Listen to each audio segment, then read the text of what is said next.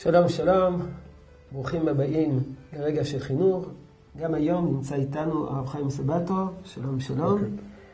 ואנחנו ממשיכים את הנושא שפתחנו בו אתמול, דוגמה אישית.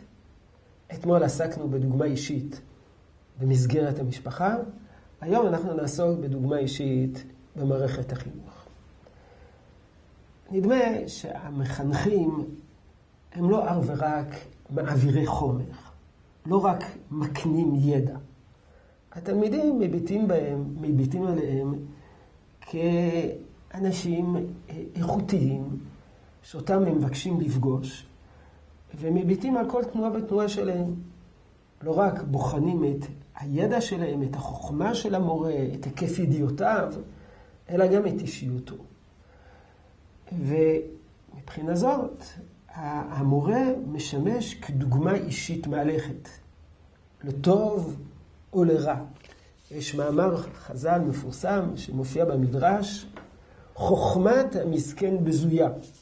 אומרים חז"ל, וכי חוכמתו של רבי עקיבא, שהיה מסכן, היה עני, בזויה הייתה. אלא הוא מסכן, מישהו בזוי בדבריו. כגון זקן יושב ודורש, לא תטה משפט, והוא מטה משפט, לא תכיר פנים, והוא מכיר פנים, לא תיקח שוחד, והוא לוקח שוחד. והוא אומר, יש השפעה משמעותית מאוד לדוגמה אישית. הדוגמה שחז"ל מביאים זה דוגמה שלילית, אבל באותה מידה, דוגמה חיובית. הרב חיים, בבקשה. אולי אפתח בדוגמה שממשיכה את הדוגמאות שאמרנו אתמול. אה, בית הספר מתכנן טיול ביום שני או ביום חמישי. איפה יקראו בתורה בבוקר?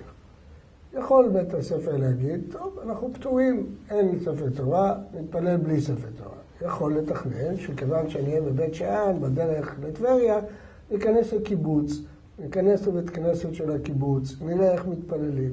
הדבר הזה מאוד משמעותי, כי הילד מסמן לעצמו האם קריאת התורה זה דבר שלא מוותרים עליו, או מוותרים. יש אה, נטילת ידיים לארוחת עשר בבית הספר. יש בבית הספר 600 תלמידים, ויש שם שתי ברזיות, אחת תמיד מקולקל, ובשני יש ספל שבור או מגבת אה, רטובה. איך זה יחנך את התלמידים ליטול ידיים? פירוש הדבר, אנחנו מוותרים על נטילת ידיים. אילו הייתה מערכת יפה של ברזיות, של ספלים, של מגבות, של נוסח של נטילת ידיים, זה משדר, אנחנו שמחים שתיטלו ידיים.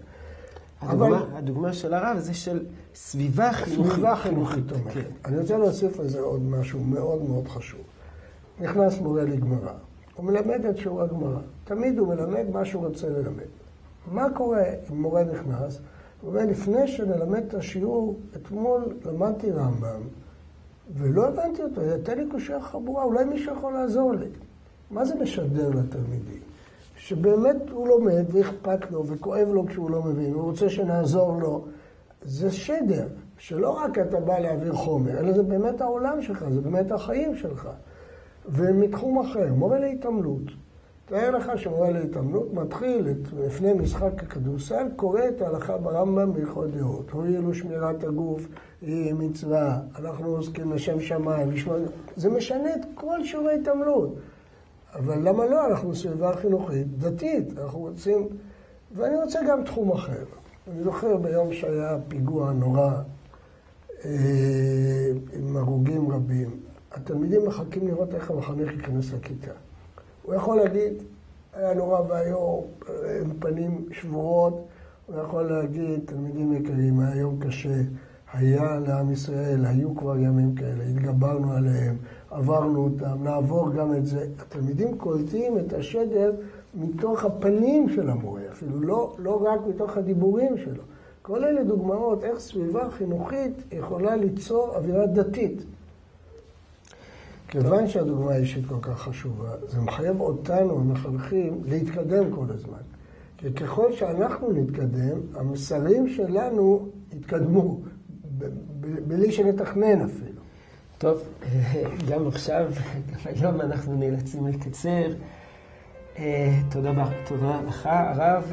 אה, יהי רצון שתשרה ברכה בעבודתנו החינוכית.